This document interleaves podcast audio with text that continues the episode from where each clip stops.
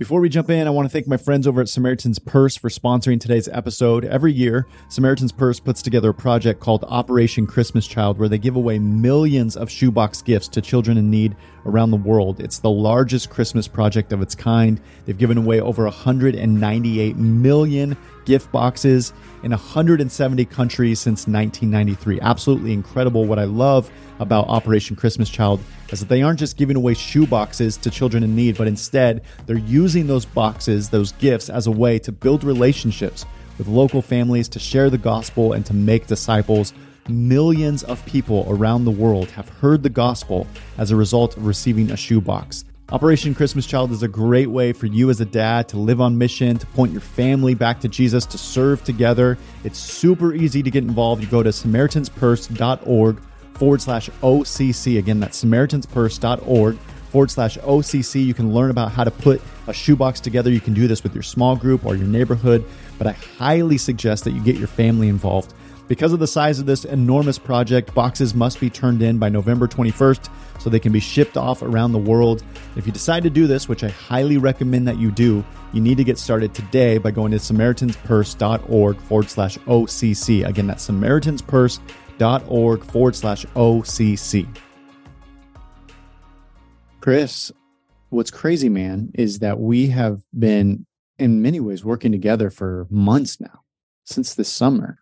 Which, by the way, for any of you who are just now tuning in, if you have not heard our original interview, our very first interview together, Chris shared a story. It was so powerful.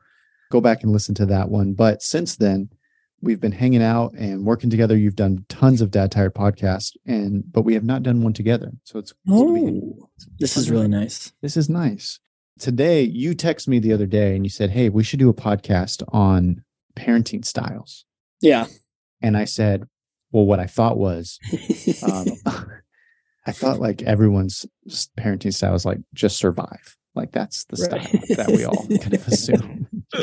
My style is to try to make it to bed without sinning so bad I lose my salvation. That's yeah. style. Yeah. But you informed me that there like there are parenting styles. Yeah. So I, I'd love to dive into that. I get this question a lot, I think. And I remember talking to a policeman that went to my church a while back and I asked him, How come so many people get away with crimes? It seems like. And he like watched the video, like, you're not you don't seem like super smart but you still get away with the crime. And he said, You'll never believe what you can accomplish if you have a strategy going in and someone else doesn't. And so he mm. just said, like, they have a plan. They've got a plan. It might be a dumb plan, but they at least have a plan. And a lot of these people who own convenience stores or whatever, or home break ins, they, they don't have a plan to execute. I feel like for me and even my, for my late wife, so much of our conversations revolved around what's our strategy what are we gonna do? Like the first time your kid just like straight out defies you, yeah. you kind of look at each other like, okay, what do we do? Yeah. And it feels like you import. I'm sure like it's it's this way for you and Layla a little bit. Like you you import so much of the way that you were raised or the discipline that you underwent or didn't undergo or like if your parents screamed, then it's like your knee jerk reaction is to yell. And if your parents were did more corporal punishment like spanking, then you're more likely to go that route. Or if they were kind of like whatever, shut up, then you're kind of more that route. So and specifically, I think right now there's there's kind of this wave that's moving, at least in Southern California, which we're a little bit, you know, like we are from the future for yeah. a lot of the rest of the country because what we yeah. do kind of then moves across. And I don't think it's always the best thing, but it just is the way it is.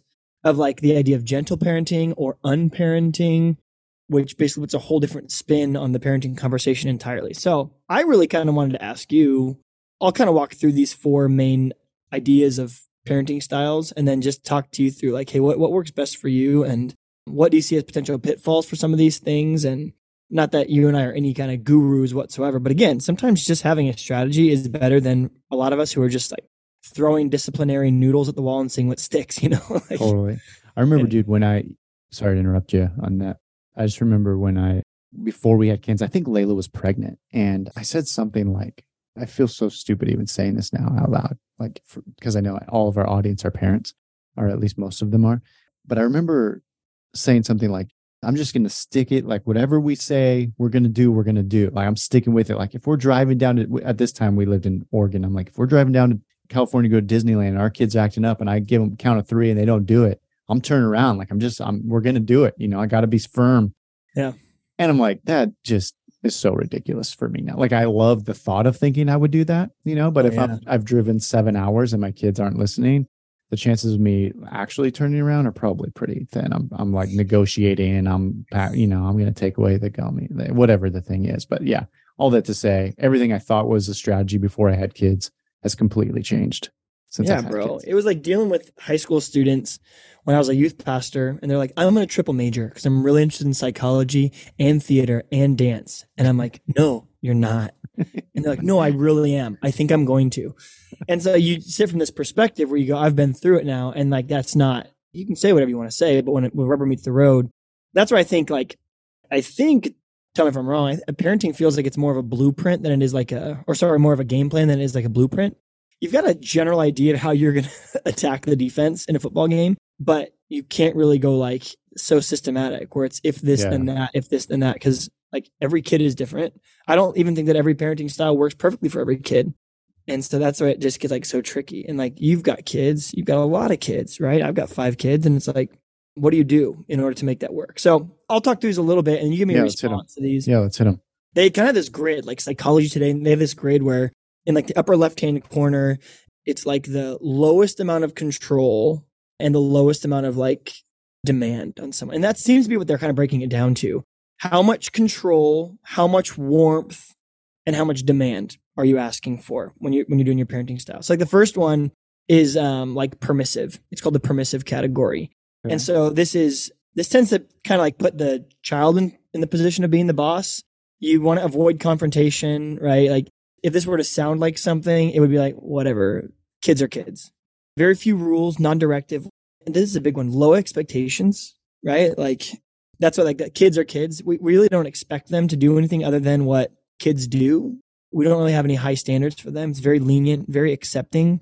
And obviously that can become indulgent. And so this is kind of like like least amount of expectation, least amount of demand. And What what would be the heart? Like, why would somebody parent in that way? Like, what would they be trying to accomplish? I think it's What would their probably more be? of a response to maybe like an authoritarian style that you were raised in. Hmm. So I think it probably either derives just from a sense of like sloth or laziness, or it's a response to being always told what to do all the time and having a an overprotective parent. So I think that's kind of what it is, or or wanting to appear chill, or being so. Af- this is probably a, a real one. Being so afraid of your kid rebelling that they can't rebel against your non-parenting, right? Interesting. Yeah. I'm not going to hurt you because I'm not going to do anything. I'm not going to mess you up because I'm just going to be sitting here as if that's not a decision that we're making Interesting. also. So it's funny too, like the, the Bible like has a lot to say about parenting. And that would probably be my biggest pushback for this one. And I wouldn't expect that this is the category that you and Layla are in, especially because you asked why would anyone do that? but it seems like Jesus ties so often in the book of Proverbs, in the New Testament, in First John, like the the connection between love and discipline.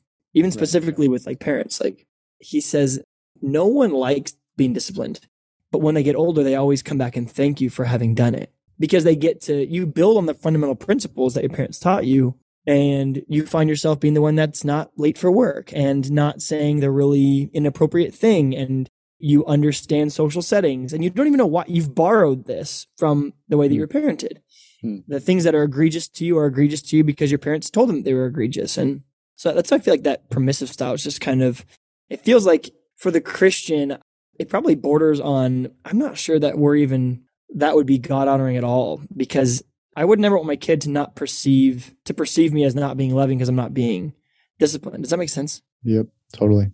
Yeah, I'm trying to think. I don't think I know anyone in this category that like close to me. I may have come across somebody, but I don't think I have anyone in my close network that I've seen just be totally like, and the funny thing is i think what you're saying is true is like that's probably because you don't want to hang out with their kids uh, that's interesting. Yeah. Like- there's probably people in my life historically speaking or maybe i'm that for someone else where it's like it's such a pill to be around your kids or you know they're destroying my house or they're whatever that you kind of go like i wonder if they become a little bit more like monastic you know like in their own cave by themselves because they they don't really know how to relate to people. And again without boundaries kids i don't think want to hang out with other kids that don't have boundaries right? There's a Mm. protection involved in that. So It's interesting. Actually, as you say that, I've met someone recently where I was asking him some questions about becoming a father and how that shaped him and his thinking, like what how what changed. And his answers were really fascinating to me because he didn't really say anything of value. and my my takeaway he was just like kept talking. yeah, well, he just like it's not that he I needed him or even was expecting him to say something profound, but for most of us, when we become a parent, it changes us in, Right. in pretty profound ways, even if we can't articulate it. And so I guess what I'm saying is my takeaway from his response was, oh, that's just kind of another like random part of my life. And like, you know, I have a job and I have a kid and I have like I'm in fantasy football. Like it's just a thing. Yeah. Yeah. There is no strategy. That was my takeaway. Now I'm totally judging Right. because I I didn't spend enough time with him. I did, I never I've never seen him with his child, but I guess I have maybe seen that attitude even recently of like, yeah, no, was Well, I was watching the um the Astros game the other night, the Astros and Phillies game, and it was Justin Verlander was pitching, and the guy's like 39 years old, or something like that right now, and he's probably going to win the Cy Young, and he attributed a big part of his comeback and his play because he's playing better than he's ever played before, and he said, "I wasn't a dad before," so he had a Tommy John Mhm. surgery. And so he was out for like two years or something like that and came back and he's throwing better than he's ever thrown. And he says, I listen better than I ever have before. Hmm. I'm more disciplined than I've ever been before. I'm more patient than I've ever been before. So parenting radically rocked him. I think that's what like Romans 5, 3 through 5 says. We rejoice in our suffering, for our suffering produces perseverance, perseverance, character, and character ultimately ultimately gives us hope. But I, I think you can have kids and not let it affect you. I think if you take this style where you're non-responsive, non-demanding, you don't really empathize with how your kids are doing, right? Just kind of non-responsive to it. I think then some of those promises that scripture talks about, right? The suffering that you undergo produces that perseverance, that perseverance turns into character. But if you Mm. just pull out, if you just withhold, yeah. then I think those promises are lost on you then. It's like, well, that's Mm. not going to actually transform you. But for the majority of fathers that are listening to this, we all, it's like our BCAD changeover. A big part of it was when we got married, and then another big part of it when we had kids. Mm. And it's like the most refining, sanctifying thing you can go through is to realize how selfish you are, which kids I think help you understand, and then challenge you every day to get off your butt and to lay down the idea that you deserve X, Y, and Z to like serve your family, even when you feel like you're out serving them. Like that's, I feel like that's so big in it. Do you know what I mean? Yep. What are the other ones? So is that one called what is that Permissive. Yeah. It's? Permissive. permissive. That's the that's the category. Yeah. Okay. and top I'm stealing this from Psychology Today. Okay. kind of the opposite of that is, is authoritarian. So the two ways, there's two styles that sound very similar: authoritative and authoritarian. This one's authoritarian. Authoritarian is the lowest amount of warmth and the highest amount of demand. So this is kind of like drill instructor parenting, and this I think it tends to be where you get kids that are at least at first blush the most obedient or kind of Germanic in their expression, like very eins Einstein, Einstein, you know? This is like the Von Trapp kids. Like you blow a whistle, they all line up. and then whatever her name is, Fräulein Maria comes in and presents a different parenting style, but very little warmth, very high expectations, very structured environments, very autocratic, right? Like what I say goes because I said so is really important. So there's no real conversation or pushback that's permitted. I don't mean back talk, I mean pushback. High, strong punishment, but a lot of the punishment is as a result of embarrassment or anger. So mm-hmm. you've embarrassed me because this is the way we act and you didn't act that way. A little emotionally distant, very clear and concise rules, but power over everything is most important. And so Mm. this one's probably easier to find someone in your life who's like that. Maybe you have, maybe your parents were like that or whatever, but I was just really interesting to read about that and to read the mindset of authoritarian parents who were defending their case and talking about how their kids feel so safe because they operate inside such structure with such clear demands on them. I don't know. What do you hmm. think about that? Yeah, I was thinking my first thoughts are I think there's probably going to be a lot of people listening to this who are like, dude, I wish I could blow a whistle and my kids will line up. you know, like, how do I get more of that? You know, like Yeah. where our kids just are just so quick to obey. And I think we could probably all naturally think to ourselves, well, yeah, there's probably going to be some bad things that come out of that parenting style, but It'd be nice in the meantime. it'd be nice in the meantime if my kids could do a, a few of those, maybe a little bit more authoritative structure. And then I, I always just think through like, it's hard not to talk about any of these things without talking about the way that the father parents us. And so even as I say that, I'm like, yeah, I'd love to be able to blow a dog whistle and have my kids line up for dinner. Um, I'm also like, well, that's not at all how God parents my heart. And I'm so grateful that he doesn't parent my heart in that way. Yeah.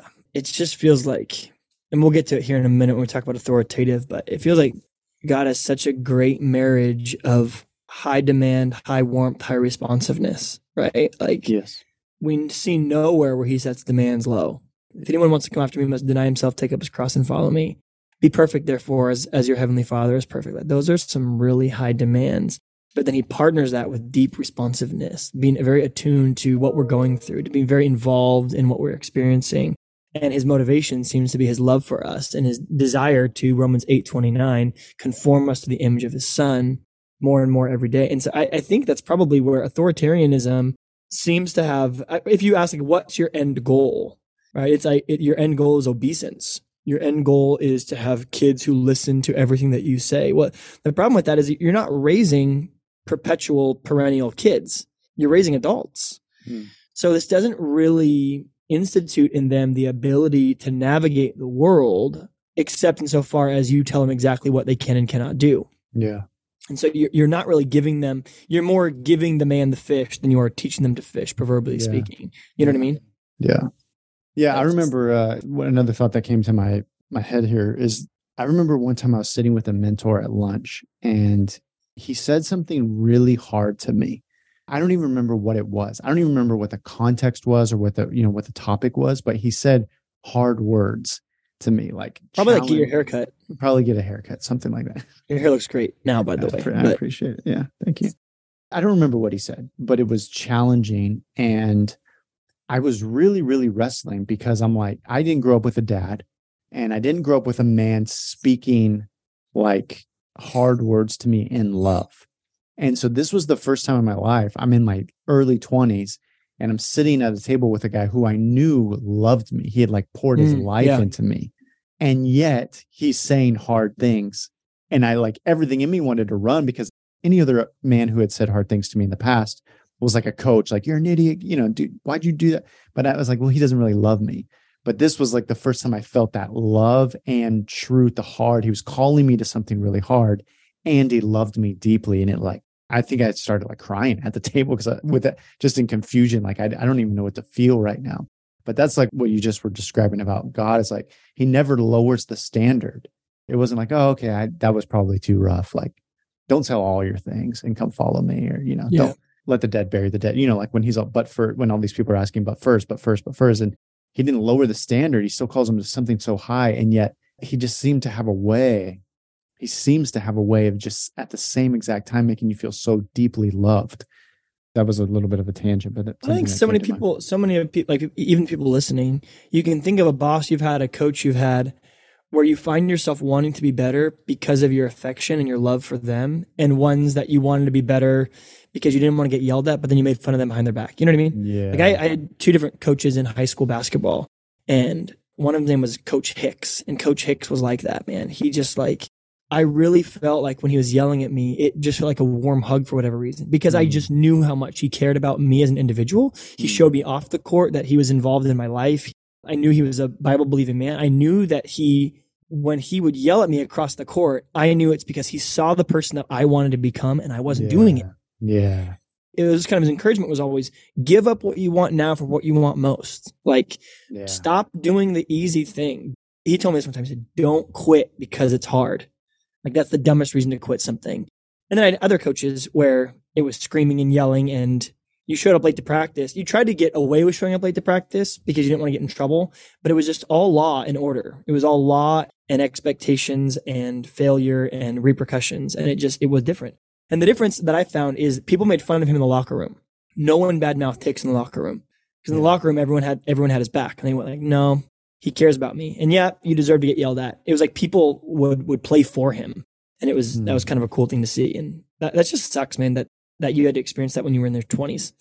Someone that loved you yeah. and and like told you hard truth, you know, like I, I grew up with a, a, dad who did that all the time. Mm. And so that's really it's hard to hear. That's mm. rough. But I think it, you know, going back to your example, I think that's the coach analogy that you just played out for us is like that's really practical for us because what we imagine are our kids when they're in their 20s and 30s, like, yeah, my my dad yelled at me all the time and I, I was a very obedient kid, but man, I don't even know if my dad liked me. Yeah. Yeah. And they'll probably say, you know, I know my dad loved me, you know, he's hard on me, he loved me, but I don't know if my dad liked me. Yeah. And there probably will be those times where it's like, we're talking about it, we're making fun of our dad behind our back. Yeah. Versus what you described in Coach Hicks. Was that Yeah. it? Yeah. and and and then you're gonna seek people liking if that bucket is empty in your heart you might have a full love bucket but an empty like bucket you're gonna seek people that like you. And you're not really gonna care what they're like or what they think about Mm. life or what their standards are. You just want to be liked because you Mm. didn't receive that. And it's such, such a gift. Like i think about with my daughter harper I was laying in bed with her next to her the other day and she was like falling asleep and I was like tucking her hair behind her ears and just like kind of praying over her and thinking like I, I think the best gift I can give her is to set a standard for appropriate affection, love, care, tenderness, gentleness, and responsibility all wrapped into one that she doesn't even look over her shoulder unless a guy is of massively high or he's better than I am. And someday she'll meet a guy that's better than me. And I just hope that she doesn't settle for a guy less than me. You know what I mean? Like that's kind of my hope. Mm. And that makes me want to be better too. If I'm going to be the standard by which she judges guys, That's again, good. she has to twist something because it, with me, it's not romantic at all. But so much of that is about how much do you believe that you're that you're worthy of appropriate love and affection? How much are you worthy of being pursued? How much are you delighted in? Those are all things that are important. So Yeah. Authoritate. What was it? authoritative, yeah. So Authoritative. authoritative is it just feels like that's any psychology journal that I've been reading, which I have a lot, which hmm. is weird, but it is my life. This is kind of where you want to be. It seems like this is that perfect balance high responsiveness with high demand. So high warmth and high responsiveness at the same time. So reciprocal. Wait, hold on. So you're you're saying that's where you want to be as a parent? authoritarian is different than authoritative. Okay, so what we were just talking about was authoritarian. Now we're changing subjects. Okay, Authoritative. you me for this was a roll. Could you imagine? Cut it. Okay. Cut the podcast. okay. So permissive is the indulgent, few rules, accepting, lenient, non-direct, low expectations. Authoritarian is because as I said so high expectations, no warmth, autocratic, structured environment, punishment, emotionally distant, that kind of junk. I think the difference is both these derive from the idea of authorship. So the author, the authorship idea is the ability to change and transform the story, right? Mm. That's what an author does.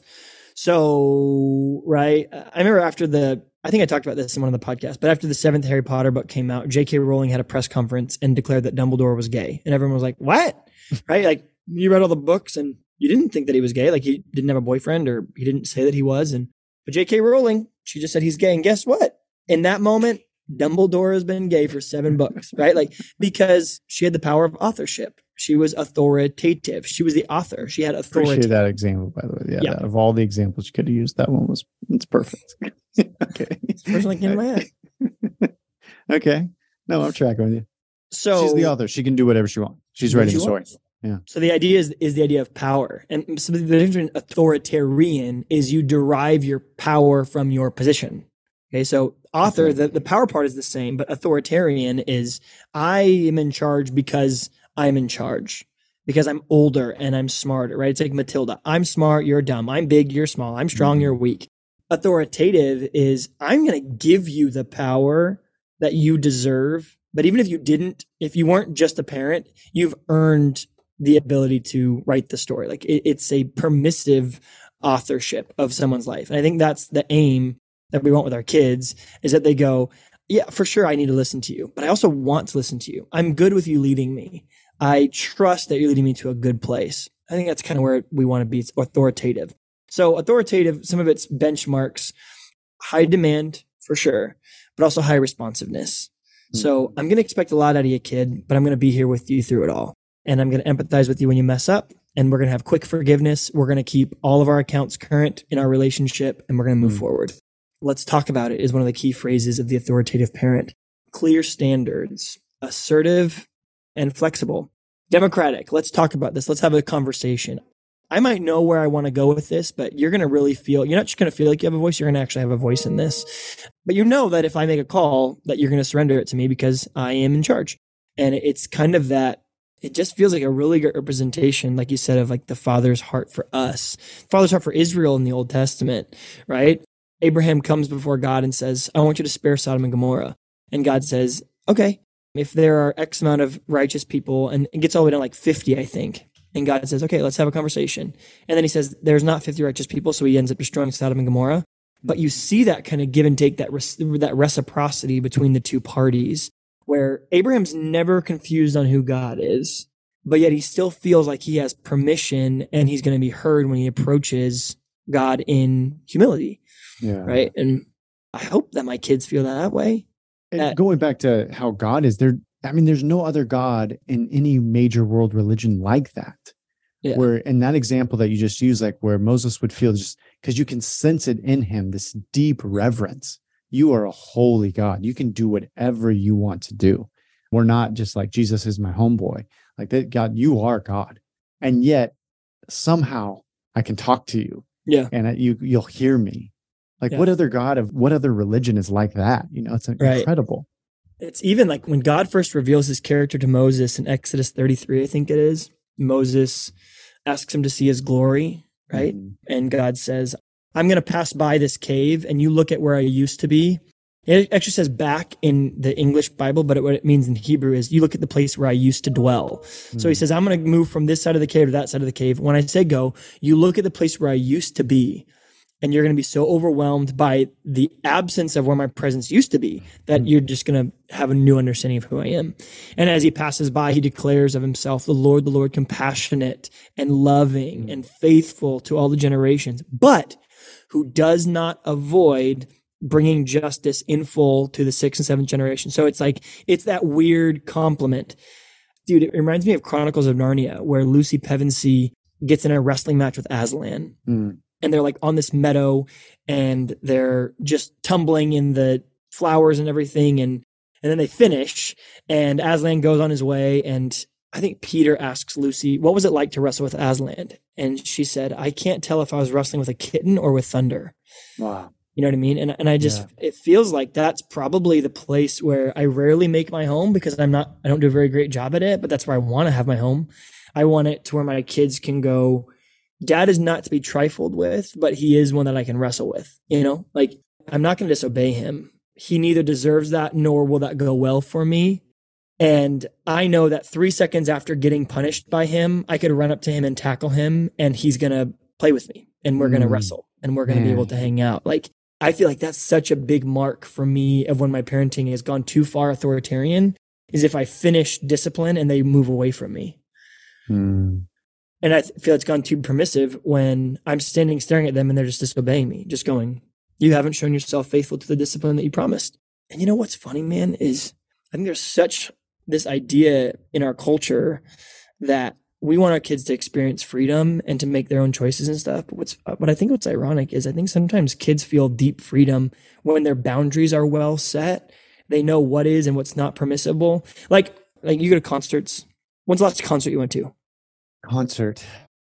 Does a dude perfect count? That probably doesn't count as a concert, not music, but we're all in a stadium listening to a lot of music. Jason Mraz. Oh man, he lives here. Back he lives in the here day. in in You- you should Bonneville, hear where I live. Oh, really? Yeah, Great concert. Wonderful musician. good, good. That's great. That's not the last Uh, one. TobyMac, just to bring it back full circle of we are a Christian podcast. Yeah, but like I don't like going to concerts that don't have assigned seating. Maybe that's an old man, the old man in me. yeah. But there's no rules, right? So Yeah. if I'm bound by my Christian ethic and you cut in front of me or you spill a beer on me because you're mad that I'm in your spot, you know, like, so I like the structure. I can show up to the venue 10 minutes ahead of time. I know exactly where I'm going to sit. if someone's sitting in my seat, I can go, excuse you. me, here's my ticket. Thank you so much for scooting over, right? Like, I don't want to be nudging because I'm going to keep moving to the back. Like, oh, sorry. Oop, I didn't mean to, you know? And I, I think sometimes it can feel that way though, because you get to the venue and you go, your brain's not at ease Yes. where can I gain more advantage? What can I get away with? Is there a better spot over there? Can I get in that line over there? If I if I go get a concession, will someone hold my spot for me? It's like your brain can't actually rest. That's But when so I know when I'm bound by these different rules and I know that there are ushers and that they're going to hold people to what's what they're responsible for and that I'm actually much more comfortable. I can sit, mm-hmm. I can go get a drink, I can come back, I can go to and from. I can show up 10 minutes ahead of time. I don't need to get there four hours ahead and plant like in my tent and worry about who's cutting in line in front of me. I don't have to worry about it. Mm-hmm. I think kids are the same way. Like they just, they, I think they thrive when they go, I know where my boundaries are. I know what's going to happen if I cross those boundaries. And then I can make decisions based on that, you know? And I don't know. You have a definition for obedience or disobedience in your home that I've stolen, but I'd love to hear you say because it's so good. And I think our listeners will take it and run with it. What do I consider obedience? Yeah. So your kids can just straight up name what is yeah. obedience. Obedience yeah. is the right way, right away with no complaining. Mm-hmm. So they know that they're inside of, if I issue a command, then proper obedience is to do that thing right away, to do it the right way, and to do it without complaining.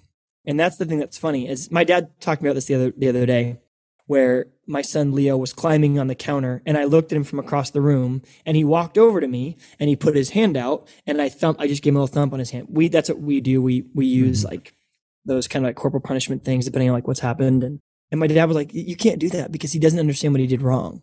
He has no clue. And I said, Dad, so I brought Leo in. I said, Leo, what happened? He goes, I got on the counter. So, why did you get on the counter? Because I wanted to see the cookies. Well, are you supposed to get on the counter? No, I'm not. What happens when you get on the counter? I get disciplined. So he was able to articulate everything going mm-hmm. on in that moment.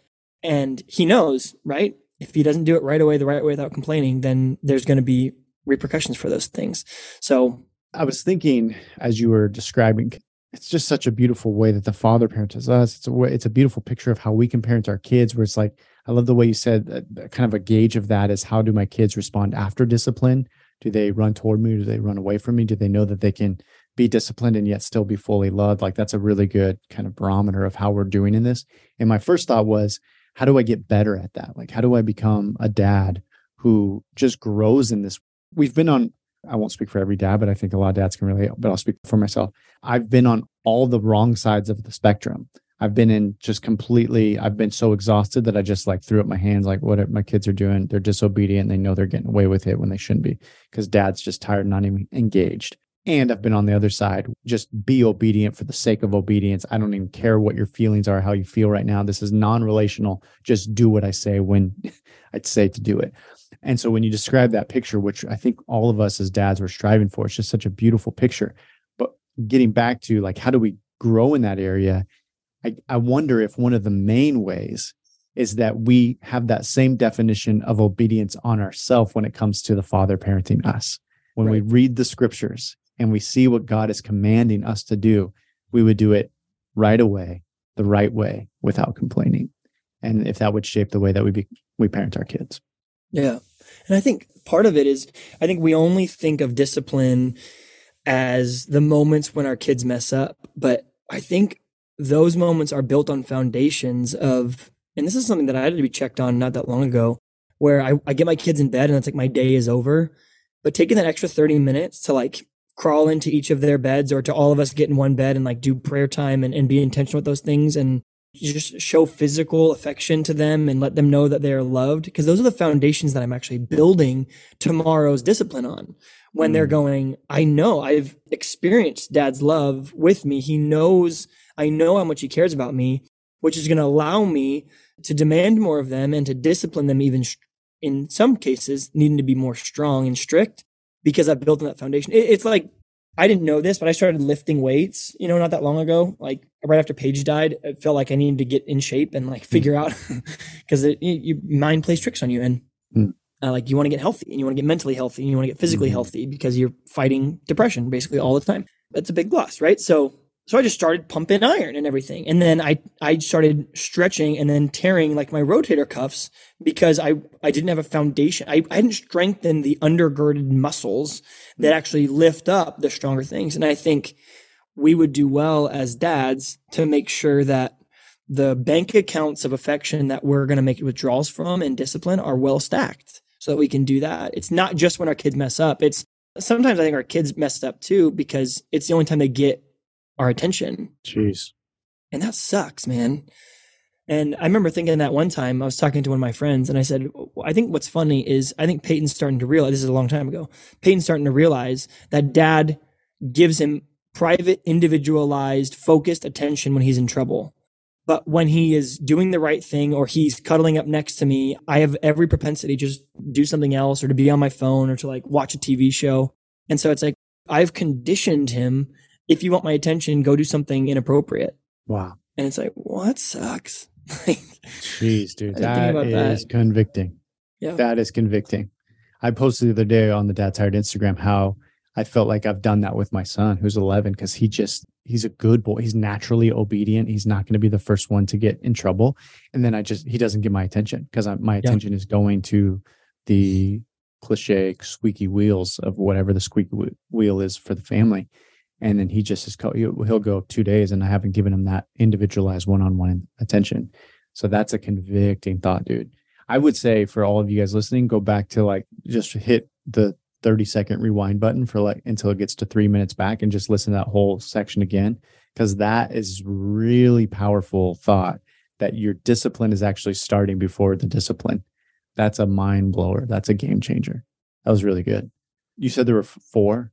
there's this again the, the movement that's kind of that's kind of making headway right now is like this idea of gentle parenting which is a it's obviously a misnomer because authoritative parenting should be absolutely gentle right like Hmm.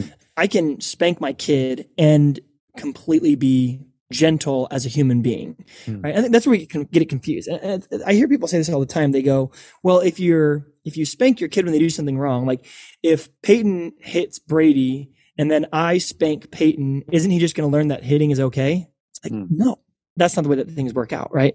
If you're undisciplined, discipline, if you're disciplining in an undisciplined way, then yes. Because what they're going to see is they're not just going to see what you did, they're going to see the stimulus of it too.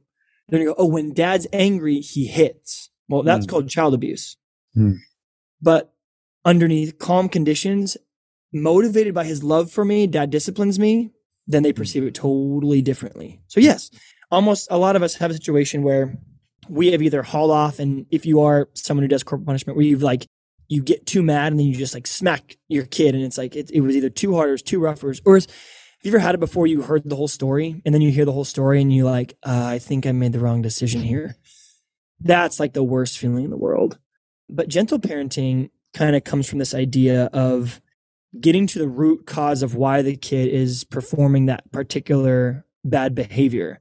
So it's about kind of partnering with your kid and developing an emotional language between the two of you through a cooperative style that enables you to understand why they did what they did. And instead of disciplining the behavior that they performed, trying to fix the root cause of why they performed the behavior that they performed. And I think at its core, it's beautiful. And it's, I think in its practice, it's kind of confusing. Hmm. Does that make sense? Yeah, Like- unpack it for us because you, you when you describe it that way, it's like, well, that sounds. I should probably be doing more of that. Like, get to the heart of the behavior, not just the behavior itself. Yeah, and I think sometimes we throw the baby out with the bathwater in terms of I think you can be an authoritative parent who also tries to get to the root of why we feel certain ways. Like I, Yeah. I feel like I tried to do it with my son. I just did this the other day, and he doesn't. We live in a house with four bedrooms, and I've got five kids, and one of the bedrooms is mine. So that means three of my kids share a bedroom, and with that, Peyton, my oldest, has no space that belongs to him whatsoever. So Brady, he builds like an X-wing Tie Fighter or whatever it is from the Star Wars Yeah. universe. I think those are opposites, not an X-wing Tie Fighter, but I you have know, no idea. I've never even seen Star Wars. it was one of the good guy planes. Okay. He built a good guy plane, and Brady goes in and he's playing with it, and he drops it and he breaks it, and so Peyton hauls off and just smacks him. Right. Mm. And so I go upstairs and I discipline Peyton. I hear what happened. He tells me what happened. Peyton, this is who we are as men. Here's who we are as Hilkins, and here's who we are as Jesus followers. And this is not how we're going to act, right? This is not behavior that's conducive to who we want to be. So I discipline him. He gets a spanking, and afterwards I sit there and I go like, "It's rough having a brother, huh? It's hard." And so I I start to empathize with even his sinful nature. And I go, bro, if I had a quarter for every time I wanted to hit my brother growing up, dude, if I had a quarter for how often I want to hit people now, like I'm 33, I still want to hit people, Mhm. right? Like someone cuts me off in traffic or your neighbor's being a jerk, like you want to hit people. I, I'm not sitting here going, "Ugh, dude, that's such a foreign concept, the idea that you want to hit someone. totally. But I'm saying I get that. Like I understand where that's coming from. I think maybe some uh, in an area where gentle parenting can, get it wrong is it neglects the fact that oftentimes kids rebel for the sake of rebellion, Mm. that kids defy for the sake of defiance, that sometimes kids are just testing your boundaries or your willingness to do what you say you're going to do, you know? Mhm. Like when there's a really hot stove, you tell the kid not to touch it. They're touching it for only one reason to defy what you're saying. They know it's going to hurt them. It's not because touching it's really fun. Right. It's because are you going to do what you said you're going to do? And, and I think sometimes the weakness is, and I was just reading some of this stuff online. It says, someone wrote in the the psychology journal across the parenting boards and group text one can detect a certain restlessness a fatigue is setting in for the gentle parenters about the deference to a child's every mood the strict maintenance of emotional effect the notion that trying to keep to a schedule could be authoritarian itself sometimes the people are saying a tantrum isn't worthy of being placed upon a pedestal sometimes they just have a tantrum their voice is raised past a gentle threshold sometimes you just got to put your freaking shoes on it says you know and i think sometimes to understand i think if we look at the, the character of God, I think he can go, hey, Romans 3.10, I know you're not righteous. I know you struggle with this. Uh, Romans 7, I know you have stuff that you want to do that you don't do. And I know you have stuff that you want to do that you refrain from doing. And I know that you feel trapped in this body and this mortal coil of death, but there's still consequences for your behavior. Hmm. And I think probably a marriage of those two things is a really great thing that we, we want to be empathizing with our kids' stimulus, not just their actions Yeah. because we're not just about behavior modification, we're about heart modification. But I think you don't need to let any side of that tension go. And I think sometimes when people have been overly parented or abused, they push back on it because they haven't experienced it in a healthy way. And sometimes people who have only ever had their emotions felt, but never felt any sense of discipline might more tend towards fixing that by being a little bit too much one direction or the other. So I don't know if that makes any Hmm. sense, but it just feels like that marriage those two things is a great place to be. Yeah, I'm curious from like the stuff you're reading from a secular perspective. Do they is it like is there one in their is there a consensus is like we should all be parenting like this or do they try to keep it pretty neutral like well here's the styles and pick which one What's interesting is gentle parenting is the king in a lot of circles where the idea of punishment on a kid is now a foreign thing. It's become kind of like a taboo subject to Hmm. like discipline your kids. And so that one seems to go, it- it's not trying to let them get away with it. It's not permissive. It's not neglectful. And it's trying to get to the root of it. Authoritative has been, has long been the rule of law when it comes to proper parenting. Hmm. And I was just reading this article the other day. This woman named Esther, she's like 65, but imagine being in this family. She has three kids. One of them is the CEO of 23andMe. One of them is a doctor, and one of them is the CEO of eBay. Jeez what was her And parenting she- style She wrote about it. She said, and this is something that I've been trying to do. This isn't a parenting style as much as it is a philosophy of parenting, which is it's a it's a kind of a counter response to what we call like the helicopter parent. But I call them like when I was doing high school ministry, I call them like the snowplow or the lawnmower parent, Hmm. where you're not just hovering over your kid, you're clearing out their obstacles for them. yeah yep The problem with that is like if you imagine a kid having to walk through like four feet deep of snow, it's a struggle and it's a trial, and it's go- but it, it's also going to create perseverance. It's going to create character. It's going to create stick to itiveness. It's going to create if a kid has to walk a well-worn path to the pyramid of success, or you go in and make their coach give them a starting spot on the team or whatever it is, that kid actually doesn't grow those muscles. yeah So when you when he goes into the real world, or she goes into the real world, all of a sudden there'll come a day where mom comes into the college classroom and your professor is going to go, "Lady, it's not appropriate that you're here. Yeah. Your 20 year old kid needs to speak for themselves." And they haven't learned that. They don't have that reaction anymore.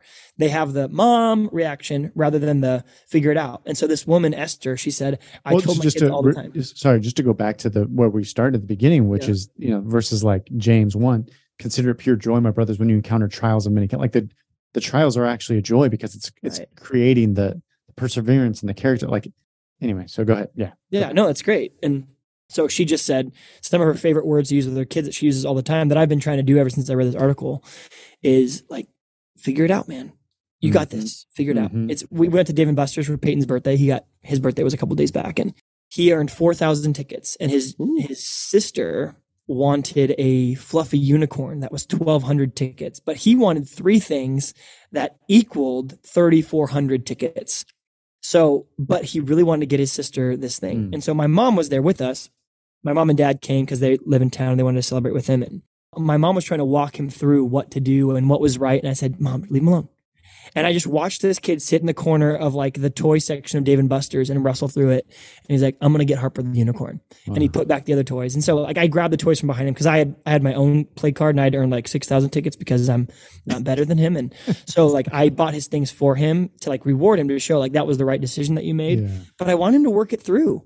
I don't I don't want to be manipulated. I want I didn't want to be patronized. I didn't want to set forth the options and go, you can either be selfish like a pig, or you can be gentle and kind like a Christ follower. I wanted him just to sort through in his head and he made the right decision. And I That's think that's important. Like figure it out. You've Yep. got this. I'll be here. I'm a resource for you, but I'm not going to do it for you. Yep. Like when when when someone hits my kid in the playground, I don't ever go and stop that kid. If they've got a bat or like a spike, yes. But if it's a three year old hitting my five year old, I'm like, Yeah. sometimes people hit you in life. What are you going to do? Yep. What do you do when this completely not unjust situation takes place? Yep. And so I tend to just sit back and let them crawl up and let them, how are you going to solve it? And I'm going to discipline my kid on my kid's response to it, not on what happened to him. Mm. Because stimulus is just a stimulus. A response is not because of a stimulus. It's those are two separate things. So uh, wor- words we use a lot in our house are problem solve. And you'll hear my yeah. three year old problem say the words problem solve. Problem solve. that we just say it all the time. You got to problem solve. You got to problem solve. It just goes back to everything you just described. It's like the world is going to throw you problems, and the the people who will figure it out are the ones who can problem solve, and the ones it goes back to kind of victim mentality. You know, like uh, the world threw me problems. I guess I'm not going to figure this out, or I want to raise problem solvers. Yeah. Because then what, what could you throw at them? They're used to solving problems, right? Right. They're used to figuring stuff out. So it's like, Yep. that's really what it means to raise adults, not kids. That's the funny thing is we're not raising perpetual kids. We're raising adults and adults are going to face problems. So, Yeah. Bro, this has been really, really good. The authoritative thing and the authoritarian thing. Did I say those two right? See, I'm already like lost. You don't want to be authoritarian. You do want to be authoritative. Okay. Really? I would have see I would have already thrown those backwards. We'll call it neglectful Yeah. drill sergeant, Aslan, and gentle parenting. There you go. That's helpful. Easy to remember those things. Bro, we need to do this more, you and I together. It's a fun conversation. I like picking your brain. You you've always got such great, helpful. You know what else? Sorry, got this is my ADD. You keep us on track. My ADD will take us in all different directions. But you know what analogy I had when you were describing the concert uh, was boarding a Southwest plane with all Oh, your for kids. sure. Yep. Just like okay, we have no assigned seats, and there are 18 of us in our family, and I got to figure out where you're all going to sit. Bro, you want to make an argument against human depravity? Board a Southwest flight when it's four fifths full Yeah, and watch people like you're trying to, and they're like leaning over the middle seat and they're like putting their legs up and they're trying to sneeze while you walk by and they're Oh cutting you in line. It's like, dude, but yeah, I thought I literally thought of that the other day where Layla and I went on a retreat. We were flying together and I had written a tweet in my head. I don't even like go on Twitter very much. I don't write tweets. I don't even know if that's how you say it. But I had thought in my head, like, if you don't think that the world is natural, like bent towards sin, you've never boarded an airplane. You just see human selfishness to its core on a plane. Nicest people in the world, everyone's fighting for the front, for their Yeah. turn first. it's anonymous. You know that you're not going to see him again, right? If it was like your church's plane, everyone go, "It's yours, it's yours, because you're going to see him again." But those same church people go on an anonymous flight, and they're Yes. like, "Give me the cargo space," because we don't want I to do. I I legitimately have to pray a lot when I get on an airplane. Just not out of fear I'm scared, but just like Lord, help me to love people because I don't love anyone right now. for sure. Bro, this was good, man. Thank you for coming on. Thank you guys for listening. We'll be back next week with another episode. Appreciate you, Chris. See you guys. Hey guys, hope that episode was helpful for you on your journey of becoming more like Jesus and helping your family do the same. Chris and I hang out over on our closed app. It's a community of guys from all over the world who are continuing these kind of conversations about being the spiritual leaders of their home, becoming the best men that we know how to be, and the men that God's calling us to be. If you want to be part of that group, you can go to dadtired.com forward slash community or just click the community tab on dadtired.com and come hang out with us over there. Love you guys. We'll see you next week.